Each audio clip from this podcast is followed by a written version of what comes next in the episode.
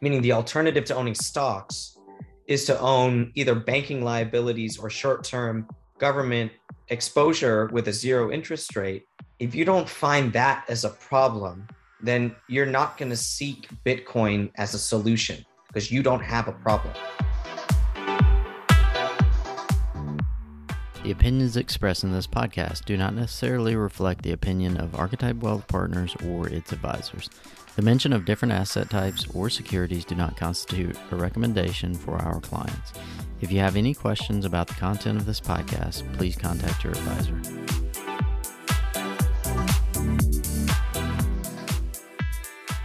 In this episode of Navigating the Noise, I am joined by Nik Bhatia, author of Layered Money and editor of the Bitcoin Layer on Substack. Nik explains why he believes Bitcoin is a reserve asset and is an alternative to everything else, which is risk. In the show, we look into what it means to be a fiduciary and how that plays into Bitcoin's story. We also discuss the importance of mass adoption, the rise of stablecoins, and how the economy is being rebuilt as the Bitcoin network continues to evolve. If you're looking to better understand Bitcoin's past and its future potential as an economic network, then join us and listen in.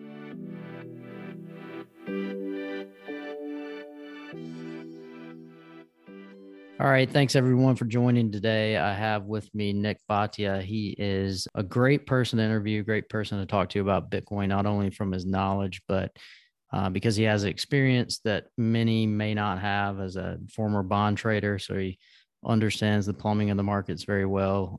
He teaches at USC, so he understands academia. And then most importantly, he wrote Layered Money, which probably is one of the most important books, in my opinion, on the space. Put that out in the last year or so. So Nik, why don't you tell everybody a little bit about yourself and then we'll get rolling. Great. Thanks, Kane. I wrote a book, published it in January called Layered Money.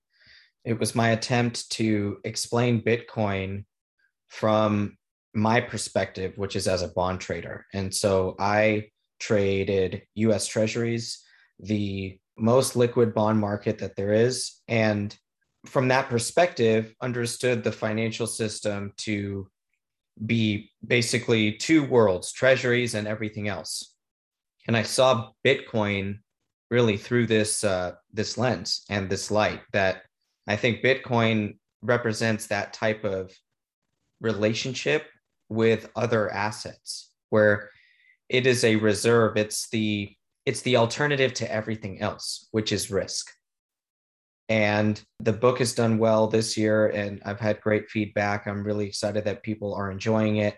I think it's important framework, this framework of Layered Money, to perpetuate in order to explain Bitcoin to more people.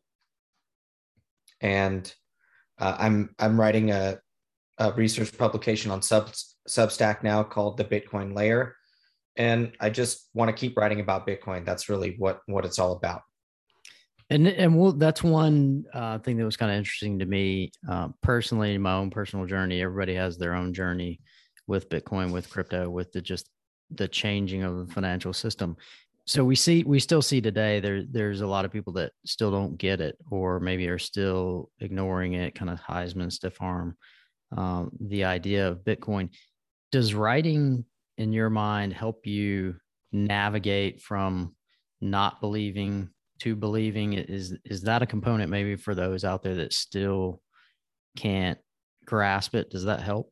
I started writing only after I had a 100% conviction that Bitcoin was going to change the world, because my career, I had invested so much in reaching a treasury desk and trading the volume that I was trading with the, as a fiduciary on behalf of amazing huge institutions, both corporations and public institutions, as clients, and then trading with the institutions on the street, the top desks in New York, and building relationships with those people. So that, walking away from that, I only did that because I was certain about Bitcoin. When I started writing about Bitcoin, it was really after that conviction came. But my goal is to write about Bitcoin because I know that I've caught on to something ahead of the curve. So think of myself as an educator, and I want to explain really, you know, niche financial topics that blend Bitcoin with mainstream financial theory. And there's definitely an audience. That's what the book sales told me. The feedback from the book, from the readers on Amazon, the reviews, this struck a nerve. This framework of layered money, my writing style, what people want from me as a writer. So it's all, I just use it as energy to continue that. And so I'm just here to write and explain, educate. I love hearing from readers because with the Bitcoin layer, topics are now a lot of the time suggested by the subscribers themselves. So, and now have a backlog of things because I do read everybody's messages and replies. And when I say I'm interested in your feedback, I mean that genuinely. So it's part of my journey. So there you're kind of taking the startup approach. You've got this idea of a product that you kind of formalize in your head, the old school business model. You would spend years building that product and then release it and wait for people to tell you if they like it or not, which could be good or bad. But you've kind of taken the startup approach. I have this idea before I go start building anything. Let me put some things out there, just kind of dangle it out there and let the market tell me. And this all started in 2018 when I wrote The Time Value of Bitcoin and introduced an idea of Lightning Network interest rates and what this meant for Bitcoin as an asset class and as a new reserve currency, as a new monetary system, financial system. And from day one, I understood people wanted to read my perspective on what I think of Bitcoin, which is it's going to be the reserve currency of the world. We're heading that way. It's going to take time. And it's extremely complex in all the little steps along the way that it takes to get there. And there are hundreds of them. And we're witnessing them each and every day on the path to this. I would like to narrate that because it is an ongoing thing. But basically from day one, 2018, I knew that the readers wanted this. And so I'm continuing to iterate on it. But you're right in that I do have to treat it like a startup because there are some people who are reading my stuff that are brand new to Bitcoin. They need to be explained what hash rate is, for example. And so just separate into two categories. People that know what hash rate is, very naturally you say hash rate and you can go along with that. Go deep. Or if you say hash rate and they say, what's hash rate? Think about, for me as a writer, having to write something and have to choose basically every time which way to go on it. That is an ongoing process. So, because I do want to make my material open to people, but you do want to go deep. And I did get feedback on, my macro update that it was a little complicated on the rate side for people that are in Bitcoin or not necessarily in my world. So finding a balance between all that has been interesting, but I love it. And that's I think same thing. I spent the better part of 6 months talking to some colleagues and, ultimately, if we kind of use Bitcoin phrase, orange pilling them. And it was fits and starts, the questions, they were always different. But I think that is one of the things that makes us all better in the Bitcoin community and just the greater ecosystem is it's the same set of questions, but never coming from the same start or from the same point of view. So it helps people like yourself refine that content, refine that education piece to hit small subsets, but also be broad enough for a varying group. There's a couple of things you said there, like talk more on, but one, so you started writing when you felt you were all in. What was that light bulb moment where you'd seen Bitcoin a number of times past because the traditional system kind of tells you probably not legit, it's just funny internet nerd money. But what was that light bulb moment where you said, okay, I'm all in, I've got to start writing on this because this is what's next? Yeah. So it was probably reading Nathaniel Popper's book, Digital Gold. Because in the appendix, if I remember it correctly, in the appendix, he had an explainer for what it was. And then I went to go read the white paper, and it started to sink in what proof of work was. When I understood this proof of work concept, and it was definitely a little bit before I read the white paper, right? I think it was in that way. And then I built my conviction, and then I read Mastering Bitcoin, which for the most part, you know, was difficult for me because a lot of the book is in code itself, but I think he did a great job in explaining the software and how it worked. Listen, my extent of software expertise is Microsoft Excel, basically. And I can build stuff in Excel, and I can think like a programmer within the Excel construct, which is, I know, is a very narrow.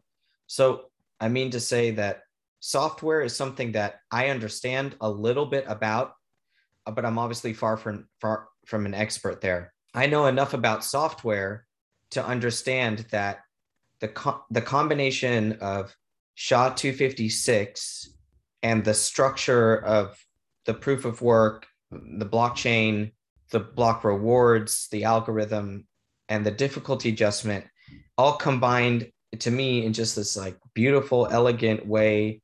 When somebody explained it as elegant too, that a light bulb went off, that it is such an elegant way of introducing money with software. So all that, you know, happened in 2016. I remember reading, the words of Mastering Bitcoin, and watching him explain how the software worked, the basic things like keys and addresses, and SHA-256, and it just blew my mind, and then the conviction built. Then I started diving into the podcasts, and it kept building that conviction. And I think in maybe it was last week or the week before, you were on with Saifedean Ammous, who wrote another great book, the Bitcoin Standard. But you said basically that, maybe you can dive a little bit deeper if there is any more than what you just covered, but I think you said it as, once you see Bitcoin, you can't unsee it. What do you mean by that? And do you think for most of us, we all feel that thing?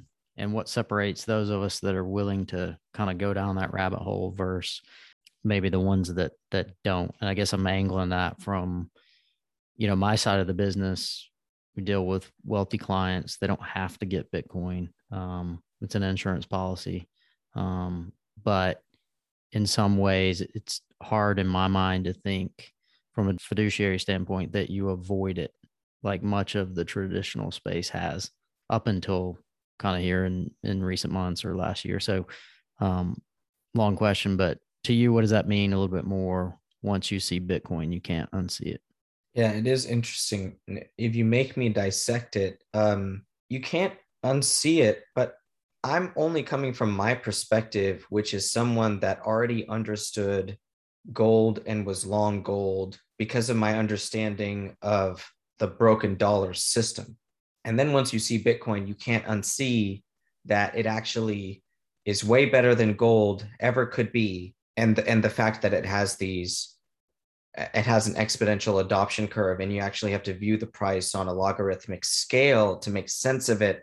Otherwise, it just looks a little silly. And so that you can't unsee. But if you are dependent on, dependence is probably the wrong word, but if you don't understand that the dollar system itself has a fragility and it needs a protection in a place in your portfolio, then you're never going to see Bitcoin. Even if you understand proof of work and how it works, if you don't think the dollar system itself is a problem, if you don't think that the denomination is a problem, or if the alternative to owning risk in the dollar, meaning the alternative to owning stocks, is to own either banking liabilities or short-term government exposure with a zero interest rate, if you don't find that as a problem, then you're not going to seek Bitcoin as a solution because you don't have a problem. But I was already aware of certain things about how the Fed was conducting the denomination, like in the global theater. And that was a problem to me. So I used gold as an outlet for that problem until I found Bitcoin. I think it was maybe a year or year and a half or so into it before I saw it a couple of times past taking the traditional view, but a year or so in, it really kind of hit me, which is, I think this is what you're saying and what many people across the world are waking up to post 2020 is, what is money? And it's a philosophical question. If you've traded markets, if you traded different assets and you've, looked at things in that way, it's kind of easy to see it. Like, you said you use gold to kind of hedge out that, problems that the monetary system truly has, even though we don't see them if we're able to buy all the goods we want and all that kind of stuff. But with Bitcoin, it really makes you, once you go down that rabbit hole, it really makes you ask that question, what is money? And I wrote something long in 2017 or 18, basically on that declining chart of money. So money basically has no value, and came to that realization that what gives something money is just faith and belief. And that changes throughout time, other than gold is the only thing that lasts forever. But generally it doesn't have enough velocity to solve enough people's financial problems. So there's limitations. And this kind of mimics that, but does not have that limitation. And so I think a lot of people are waking up to that. The people that are starting to ask that question, in your mind, what gets them over that hurdle and says, okay, worst case scenario, I need to have something here, or can they continue to just pass on it for another 5 years? It really has to follow a natural adoption curve. And to bring that to light for maybe listeners, you can Google, there's a chart, it's on Twitter, but it's probably on the internet, and it is the adoption curve. That was the other piece. It shows that Bitcoin is basically where the internet was in 1997.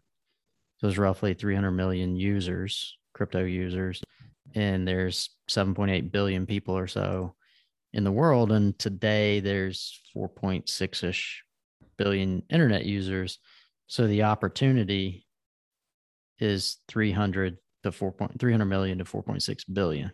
Is that fair assessment of the visual representation of that exponential curve? 100%. And so when the last 2.5 billion people into this digital money, non-government money, let's say, that you won't be able to convince until the first 2.5 billion. So it is actually quite early. And it still kind of blows my mind how early we are in all this and how far Bitcoin has become. But if you read the headlines, like the MasterCard headline recently, really caught my imagination, because it really does go to show how many people are yet to come and into a world in which they're exposed to Bitcoin in any way. Mm-hmm. It's just very, very early. And that's where you can simply, to put it to the masses that maybe don't want to pay attention or aren't paying attention, maybe not as deeply as you are or other people in the space are, that's where that email story really helps to say, look, email looked like kind of a silly thing that would be pointless, but look at all the business models that it changed. Web developers in the late 90s, early 2000s look kind of pointless, but look, every business runs and operates. The core backbone of any company today is email and the internet. I mean, there's lots of other services on top. And so for me, it really paints that picture in the stack. We're at that base layer, and only really the last year and a half, we've scratched the surface of the apps that bring that economy behind it. It is about the businesses that use the protocol, that entrenches the protocol and makes it universal in nature. And so I was looking at a node map, and I was actually surprised to learn that there are less than 100 countries with, economic Bitcoin nodes in them, because there's well over 100 countries with people exposed to Bitcoin, right? We know mm-hmm. that. Yep. And many of them had one or two economic nodes in the whole country. And so that goes to show you that we're very early, because if you're going to build a business that uses Bitcoin, you need to be running a node and use the protocol itself. That's what entrenches the protocol. And so that, you know, we have to see that build out.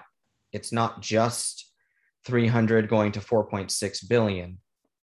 It's also the number of businesses that run a node and depend on their expertise in using that node to conduct economic activity or even monetary activity, which is a different, you know, there's different use cases for Bitcoin. It can be used as a money. It's also a transaction network.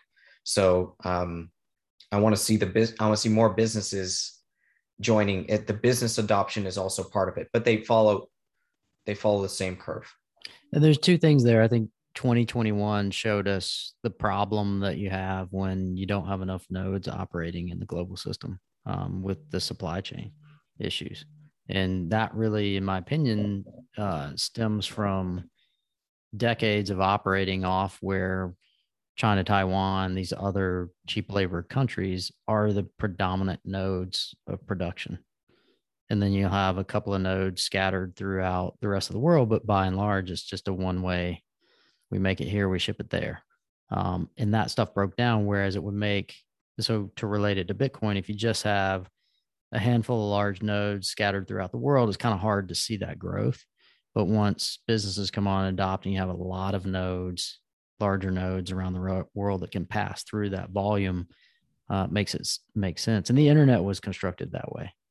But we see the downside of not having it with the way our supply chain works, because most countries have just chased the cheapest labor.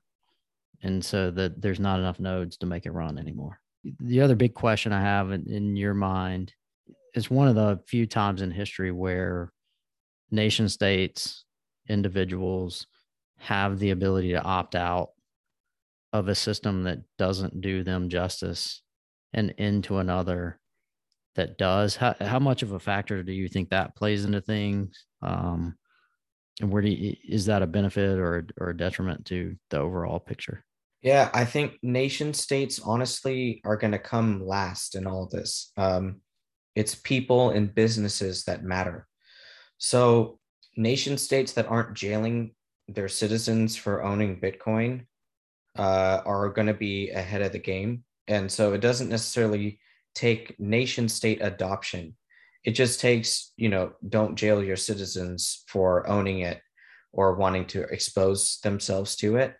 And the change comes through that. So, you know, I do think that, you know, the pandemic and the supply chain breaking down and all the things that are going on geopolitically right now are going to have permanent impact on everything that we do as a society, our entire economy. There is a fundamental shift that has happened over the last 24 months. And, you know, I think about your node analogy and think about how the supply chain is going to be rebuilt in a way that is more decentralized with more nodes. And then how does Bitcoin factor into all of that? Because I do believe that the economy is being rebuilt, and some of it, even if it's a fraction of 1%, is being denominated in Bitcoin and will never go back. Mm-hmm. And that's the key building block, you know, the foundation of building a new world reserve currency. It's businesses that do Bitcoin, do business in BTC, and never are going backwards from what they do, from what, you know, to what they did. To me, one of my big longest running thesis, I thought it would take longer. It seems like this year, maybe it sped up, but it's not all that much different than what we saw in the Great Depression, you know, the battle between gold and fiat. And today, and fiat moved around the world better than gold, served people's means and needs to consume. In the 50s, kind of digitization of the financial network. So we're kind of watching those exchanges being rebuilt and all that right now. And then, you know, as it relates to the Depression, the battle today is between fiat and crypto and the crypto networks operate distributing value across the globe better than the fiat system. That just is what it is. And so to me, we kind of got the first hint of that being the case and understood at kind of the government level with OCC allowing digital assets to be held in banks last summer, I think it was. And then this past January coming out and saying, hey, banks can use stablecoins instead of ACH, Swift, and Fedwire because they're faster, cheaper, instantaneous, rather than 4-day settle. And then here, I think it was, 2 weeks ago, last week, the FDIC saying, hey, we're trying to figure out how traditional banks can hold Bitcoin. To me, that was kind of the conversion has happened. Now it's what the rules and regs look like to make sure we don't get the over leverage that we saw in the spring, and got these futures ETFs that aren't really Bitcoin, but they'll financialize a traditional product that sort of will give access, but not really. Do you think that we are fully converted? Do you agree with that? Do you think there's still a lot that has to happen to convert? So, you know, you bring up the OCC. I thought that the ruling in January was amazing. The instant node verification networks, they can now use them for money transfer. So an answer to your question is that the change has already happened. It is done. But so many things, that's why it takes time, because they have to roll out. And, you know, one of the things that I've noticed is that you have people that don't ask for permission to go long Bitcoin and people that are waiting for the government to tell them it's okay.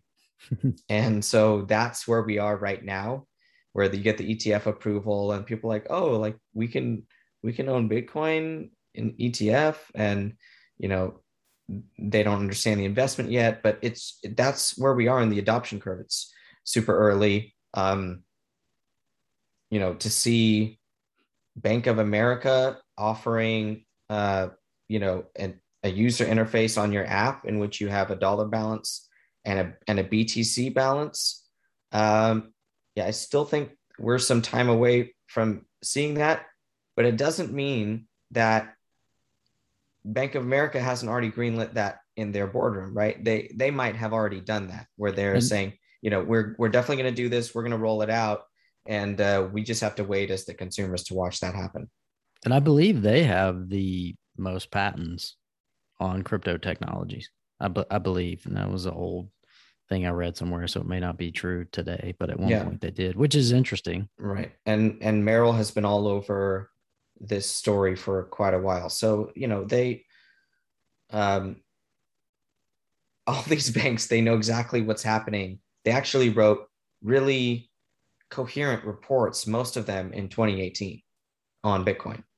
And I read them all, and they, you know, my own bias is my own bias. You know, I'm a Bitcoiner, right? And but I was working in asset management at the time. They were my colleagues that worked on the street that were sending me these reports. I read them in good faith, and I said, you know, good on you guys. You're aware that this is a game changer. It's an asset class in itself, and it probably has a lot more room to grow with the adoption curve. So they're smart. They've been on it. It just takes time. That's a good point. I think what gets lost in with, are we at 63,000 or 50,000 or 10,000, or hey, I made triple, the price and the FOMO that creates and the chasing and whatnot. But what gets lost is that key point that you just called it, is it's an asset class.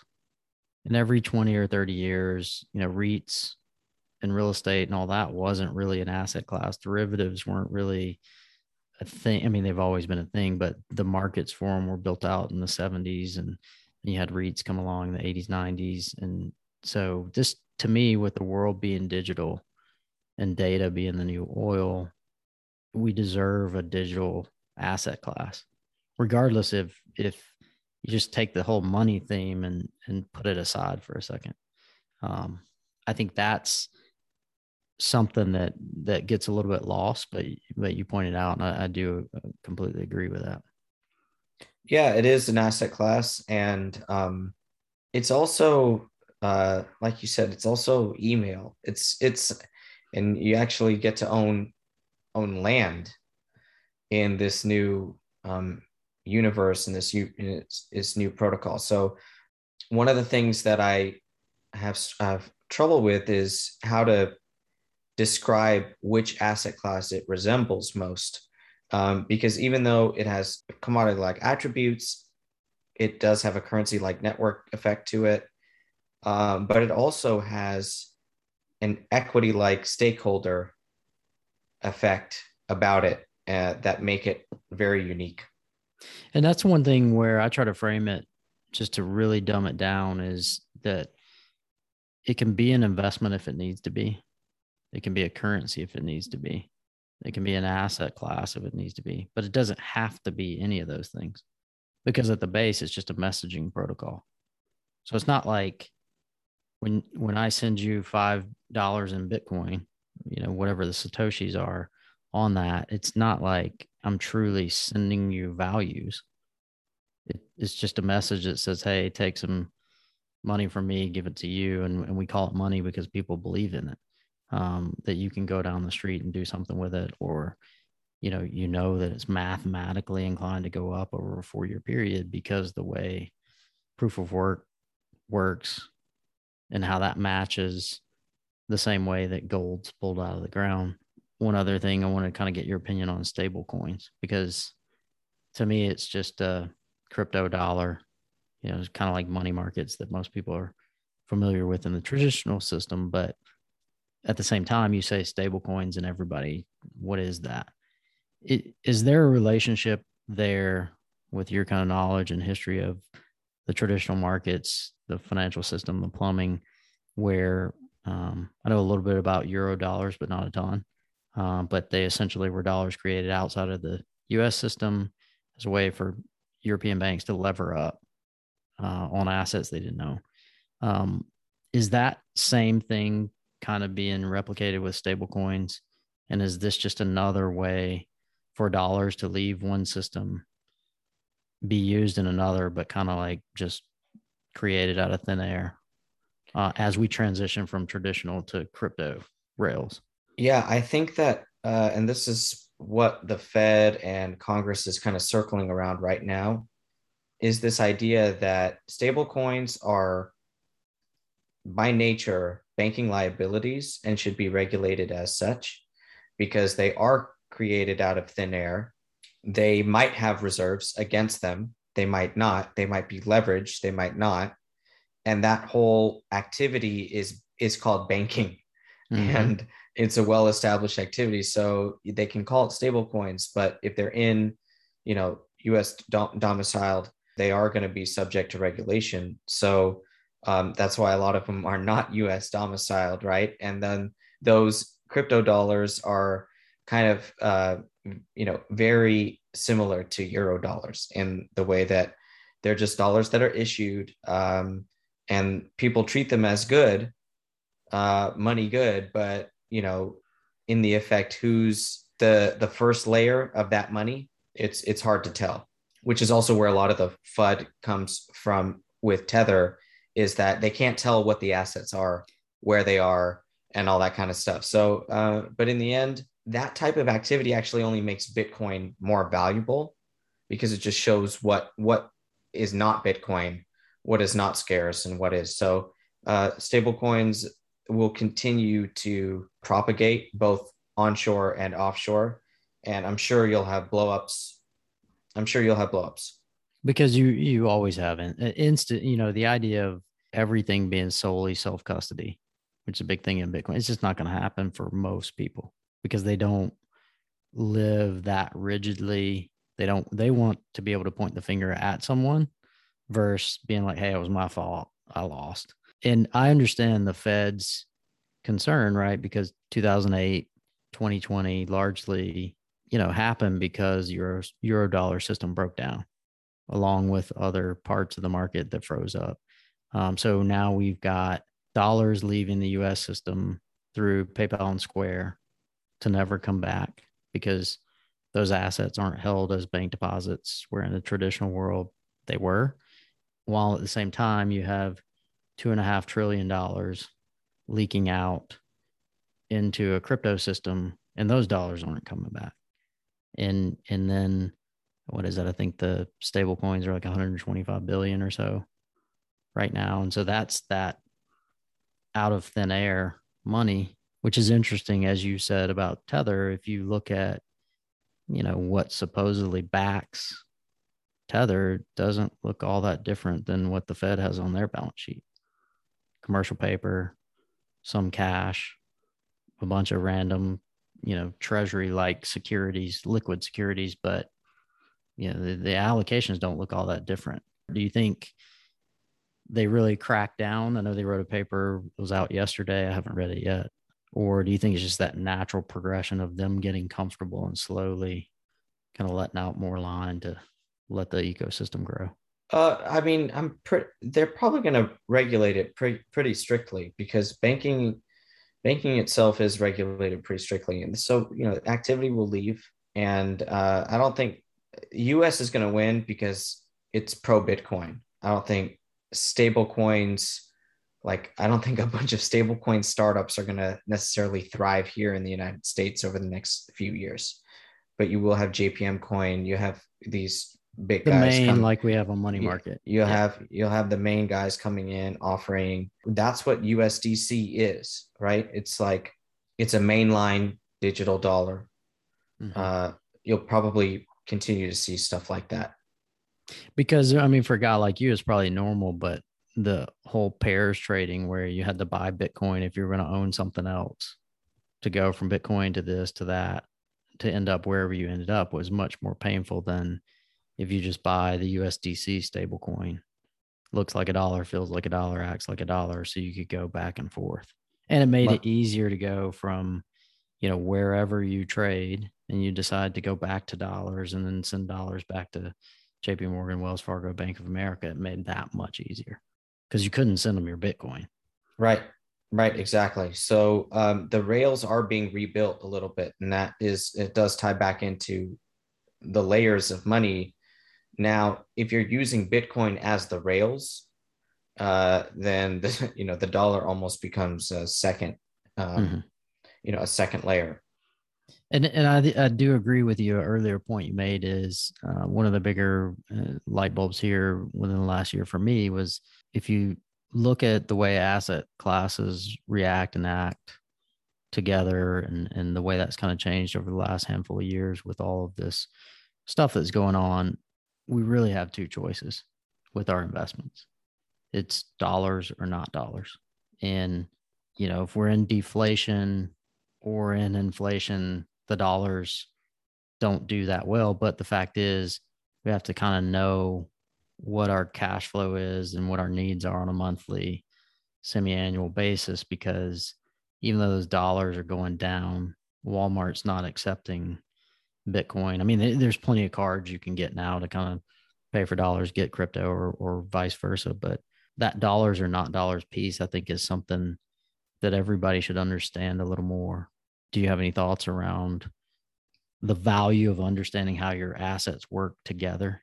I think that merchant adoption is going to go a long way. And so the hedging abilities for payment processors now, it makes it actually pretty risk-free to accept Bitcoin in your store, and you like get better Strike or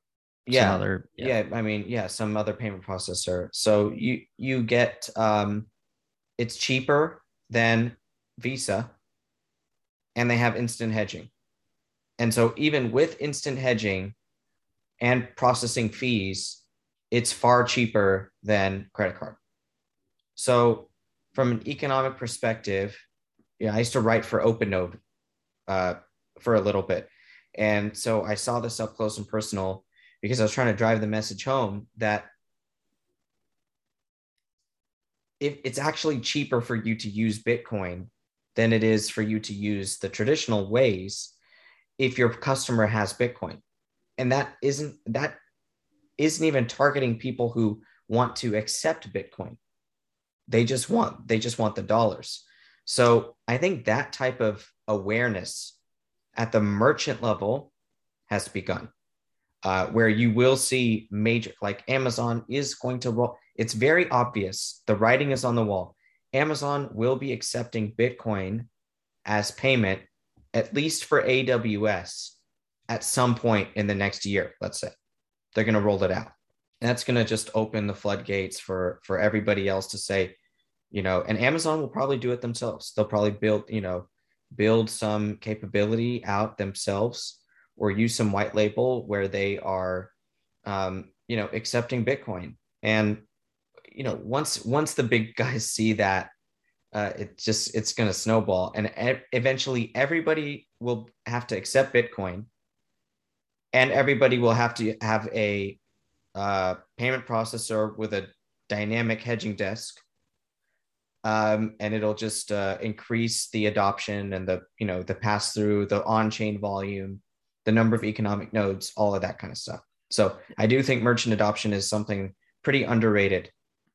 And that's, I mean, a lot of that you see in the kind of underbanked, unbanked across the world. That's the benefit of Bitcoin for those people that are in Africa or wherever they may be that, you know, have to go 40 miles to or like what was going on in El Salvador, where they just have to go too far or have to cross lions or have to, you know, go through drug dealers and stuff like that, which is dangerous. The key point there is that's the bull case of this scary chaos, and how you get out of the, oh no, the dollar is going to go away and the whole system is going to crash. We have a replacement, so you can kind of, there'll be chaos, but you can avoid that. And that kind of, if you look at the innovation and the way markets work post 1980, that just big 20, 30 year wave of innovation that drove assets and people and all that kind of stuff. One question, and this is really where I was like, hey, I need to reach out to Nik and see if he'll chat, was from a podcast that you did, Peter McCormick, What Bitcoin Did, last May. I'm going to read this off and we can kind of talk about it. But the premise was you were talking about being a fiduciary and ignoring Bitcoin is probably not being a fiduciary. There's certain funds and whatnot that have mandates, so they can't own it because it says it in their documents. And that's tough for those listeners out there that don't know to just switch gears and add asset classes. It doesn't happen overnight. But you said it something to the effect of, if you're a growth manager and ignoring Bitcoin, you're ignoring that an alternative monetary reality has come into existence. It is as if you're not paying attention to the internet. It's a violation of your fiduciary duty. Calling it a bubble is no longer an excuse. It actually shows that you're doing no research whatsoever. First off, I think that's very powerful. I don't disagree with it, but it hits home to kind of my industry, the industry you left. So maybe talk to us a little bit more about what you think about the fiduciary responsibility, how that kind of changes, and how we in traditional finance work around that to provide a new asset class to investors. So I come from a fiduciary that is not a growth manager. We're a cash manager, a fixed income manager, with the number one goal to preserve capital. And so it would have been far outside of our mandate, for example, to be lobbying for a Bitcoin position for our clients. It's just completely out of the spectrum, right? You're trying to preserve US dollars. That's your mandate. It has nothing to do with the monetary system and, you know, the long-term demise of the dollar. That's not why they hired you, and et cetera. But those same clients hire for a sleeve of their portfolio growth managers in order to identify trends that are leading over the next decade and will capitalize on trends that are happening. Those managers are, you know, before I wrote that, now those managers are already long the stocks that either own Bitcoin or participate. MicroStrategy converts or something. Well, not even that. I'm talking about Tesla and PayPal, right? I mean, mainline companies that are now, materially exposed to Bitcoin, but also MasterCard with their latest investment. Now actually the companies that they own are doing it for them. Okay. But that by itself was happening in those earnings reports as of 24 months ago. And so if you're reading them properly, you should have been identifying cryptocurrency and Bitcoin as a growth, a center of growth that's driving R&D, that's driving words in an earnings release. And those types, that's what I mean by not doing your research. You're skipping over paragraphs then in earnings reports of companies that you own. That are taking that, oh, it's just another Bitcoin thing. Yeah. And so exploring, how do we get exposure to Bitcoin through concentrated equity position or through some cryptocurrency vehicle? That's all I'm asking. I'm not asking everyone to come out with the correct allocation, which is 100% Bitcoin, obviously. But you tongue in cheek, but you know what I'm trying to say, that you have to get your exposure somehow, some way. And so even if you do it by owning, some crypto fund with, a few things in there that are nonsensical, you're trying, you're doing your duty to your clients, which is looking after the mandate that they've given you in a way where you're trying to deliver them exactly what you have promised them, which is exposure to growth.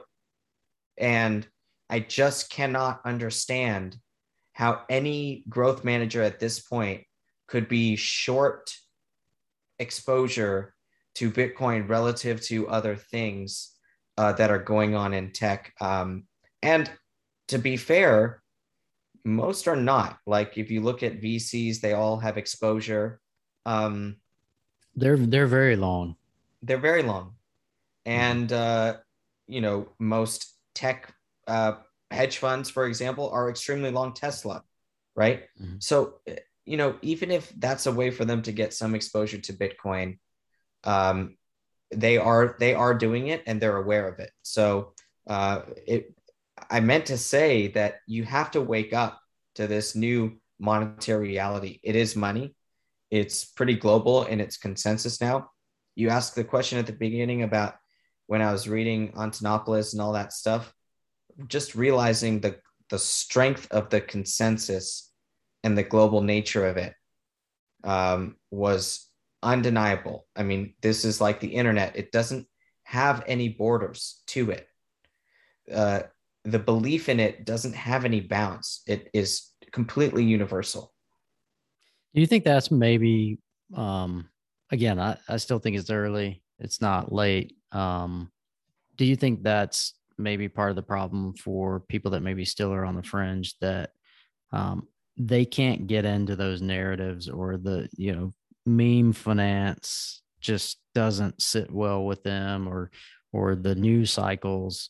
A lot of times you'll see Bitcoin move for reasons that don't make any sense off a meme, but then like a fundamental piece like the MasterCard, it moved on MasterCard, but like the MasterCard news will come out and nobody will pay attention. Like the OCC stuff. I don't think very few people. No, I don't think anybody cared about the MasterCard thing either. And honestly, on a micro level, it's not that big of a deal, right? I mean, it is just one very small thing. But it's like the paragraph that you said managers are kind of intentionally not paying attention to. Yeah, they just skip that paragraph. And I'm not skipping it because it is important to see all these things unfold. So, adoption is funny in that it'll just kind of, it'll come in waves, and you'll see an announcement look like at the Bakkt announcement. The Bakkt was in the news, over a year. Yeah, I mean years ago, right? And then it took time, and then look at their latest announcement. So that was a good point. I mean, that was one of the things with Bakkt. I saw it this summer, but if there's one person you don't bet against, It's Spreacher, because they built ICE and created digital commodity futures when everybody said you can't do it. And then 10 years or 15 years later, they bought out the New York Stock Exchange.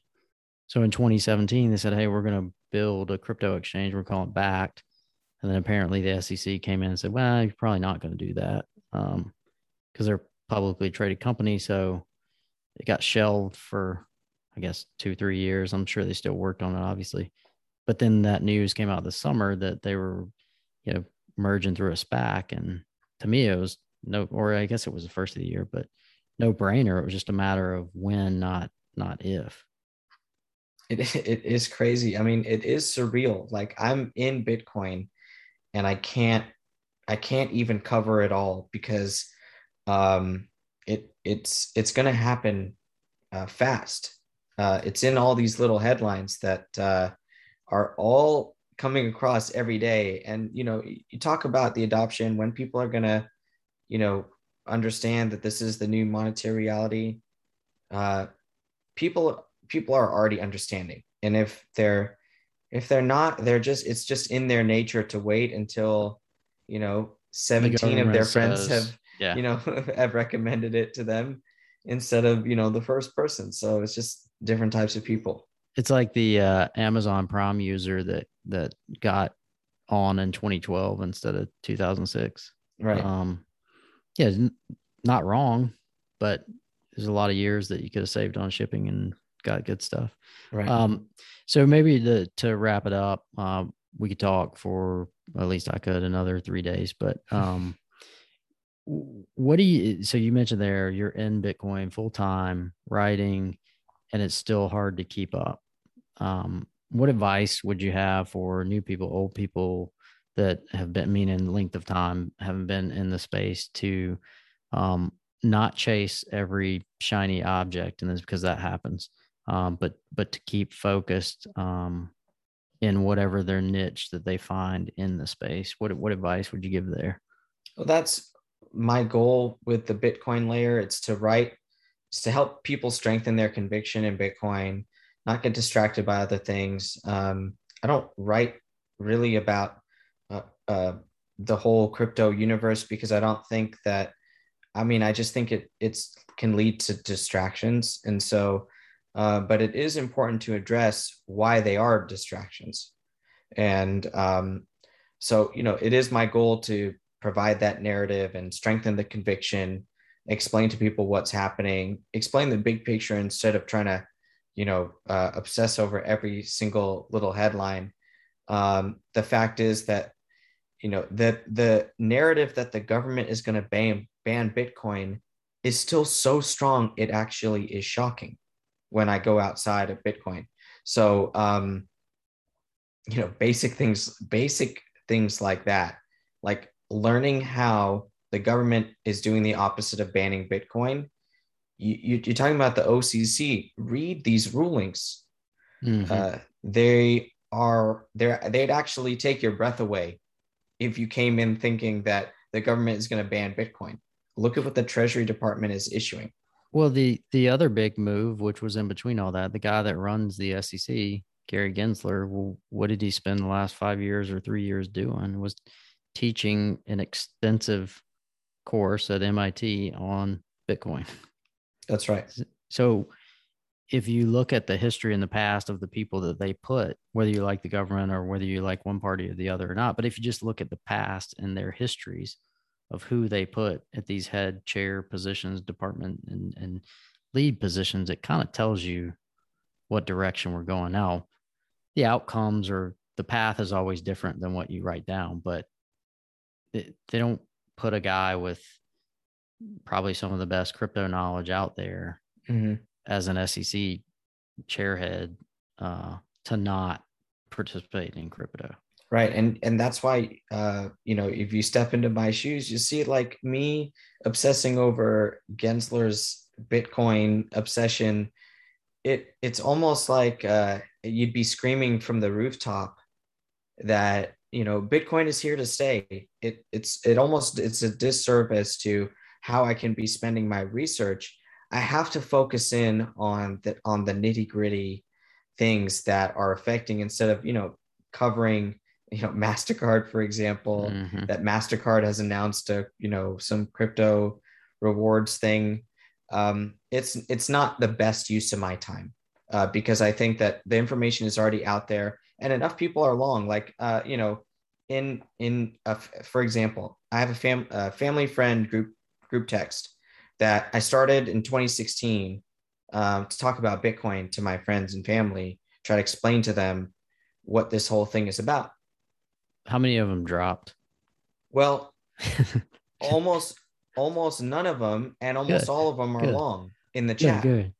And, you know, almost zero of them were long when I started it. So I mean, and of course, it's a small sample set, and obviously people that are in my circle, family members and things like that. So they have exposure, but it's like, now I look and I don't have to text these guys about, hey, you know, Bitcoin is going mainstream. No, they're actually all subscribers to the Bitcoin Layer. We talk about, you know, what I just wrote on and what are their questions about the ETF. How is it going to affect Bitcoin?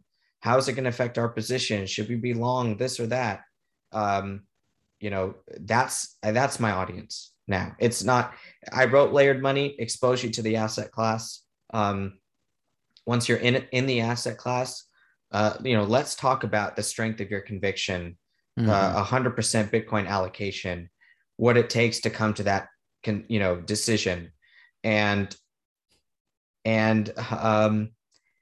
making you believe that that is a strong allocation. It's a strong decision. At the very basic level, one question I still get, which is interesting, but it still comes up, is there's only 21 million. 3 or 4 million are, you know, roughly estimated to be lost. So that means there's really maybe only 17 or 18 million.